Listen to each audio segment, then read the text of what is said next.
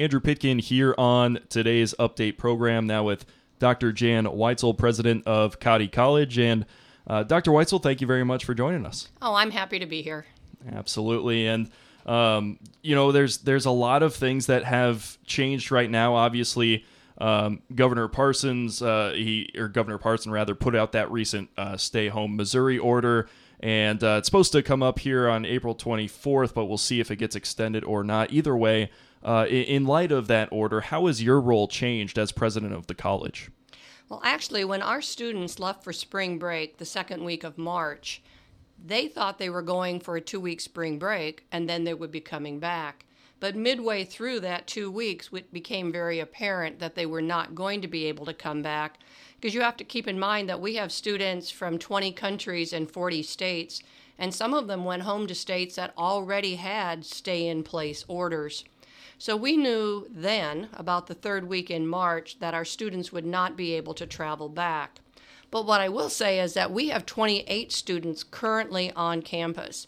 These were students who either didn't have a home to go to, perhaps had technology insecurity, didn't have a computer, didn't have access to Wi-Fi, and in some cases, we would have been sending students back to hotspots. So while the majority of our students are learning from home, we do have twenty-eight students um, right on our campus, and we're continuing to care for them. What's the the campus feel? I mean, it's it's got to be a, a different, somewhat eerie feeling, possibly? Actually, eerie describes it. It's just very quiet. Um, I look out my window, and normally I would see people scurrying around, faculty, staff, and students. And right now, it's very quiet. But you know what? We are so looking forward to everybody coming back in August. Overall, how are online classes going at this time? I have been very, very impressed with our faculty. They've been very creative, very resilient. In some cases, our students are meeting synchronously through Zoom conversations, just like a regular classroom. In other cases, our students are watching perhaps a chemistry lab and then reporting on that. We also have our tutoring center up and going virtually. We also have our writing lab available virtually. And all of our counselors are also working with students, their typical clients, because this can be a very, very stressful time for our students. Our faculty and staff have been absolutely amazing through this difficult time. With a much quieter campus, as we've mentioned a little bit, what tasks have been completed uh, that maybe would have had to wait till the summer? Actually, that's a really exciting part of what's happening right now. We've started work just this week on the stock trading lab and the esports arena. These two options were made available to us through a very generous gift by a P E O chapter in California. When they are completed, we will be the only women's college in the nation to have both of these opportunities. We also will be starting renovation of uh, the main floor of our library, kind of updating it, modernizing it. And then, of course, I think most people also know that we're doing fundraising right now for our student center. And that student center is so close to having all the funds raised for that. And so we are on schedule to start that work in July. So I'm just calling it the summer of construction tape. And with... Uh you know, just honing in on that esports arena that you're talking about, you know, so interesting and, and, you know, obviously something that's, that's fairly new within the last five, ten years, but um, with, with such a small, you know, enrollment of three hundred or so students, uh, where did that interest come from? I'm a member of the Council of Presidents uh, for the N A I A, and so having attended meetings over the last couple of years, I became very aware that this is an amazing new way to recruit students. And if you really check it out, you'll find that this is also a program that is growing very strong among young women and high school girls. What's really interesting about esports is that where, let's say, any other sport, we're putting students on a bus and we're sending them across the country and they're staying in a hotel and that type of thing. Esports, they can actually participate right from our campus against both men and women across the United States. So it's really exciting for our students, it's exciting for our campus, and it's also a sport that's not maybe as expensive as some of the other sports.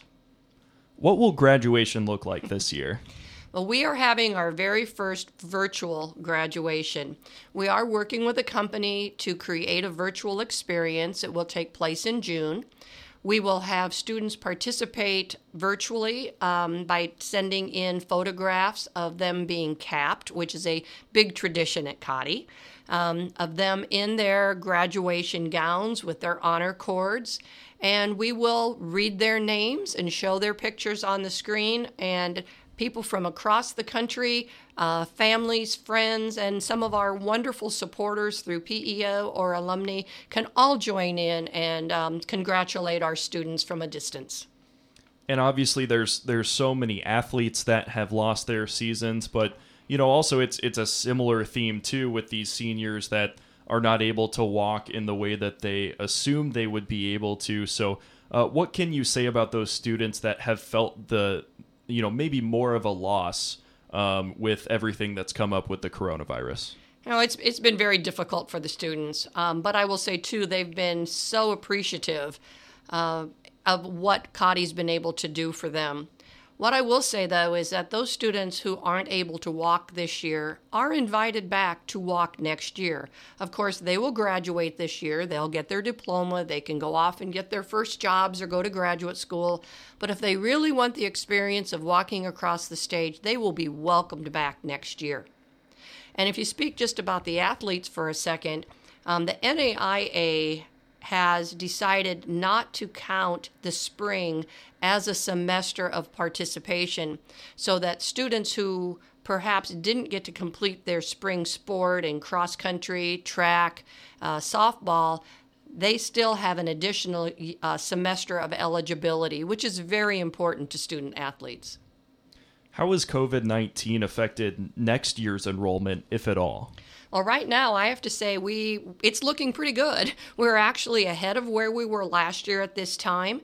Maybe it's because the students are, uh, high school students are sitting at home and they're ready to uh, get outside and go someplace. So, you know, we're excited about having them come back to campus. But we also have our students engaged in a program called Zeme. It's Z E E M E E. And if you are a deposited student, so you we know you're coming, it's sort of like a chat room. And they come into that space, and it's a safe space for them to talk with one another and to talk with our current students and to learn about Cottey. So we're really excited. Right now, it's looking very positive. And also, of course, there was uh, that, that new acreage purchased, uh, you know, uh, I got to learn a new word, contiguous, yes. um, to uh, Kelso, the Kelso property, um, as well as kind of the main uh, campus area. And there's there's a couple of, of office buildings and townhomes. So uh, what what are the thoughts on how that, that new land might be used? The main reason that we wanted this property was to offer an alternative to our senior level students. Right now, all of our students live in suites, and that's a wonderful way for students to build relationships with people from across the world. But as they get a little bit older, sometimes they want a different experience. And so the townhomes in particular will offer them that transition from the suite living to their independent living when they graduate from college. So we're very excited about that. The rest of the property, we're still working on those plans. Absolutely. Well, what, uh, if any other topics there might be that you'd like to discuss, what might, what might those be? Well, I always just want to thank Nevada and the surrounding area for all of the support that we receive at Cottey College.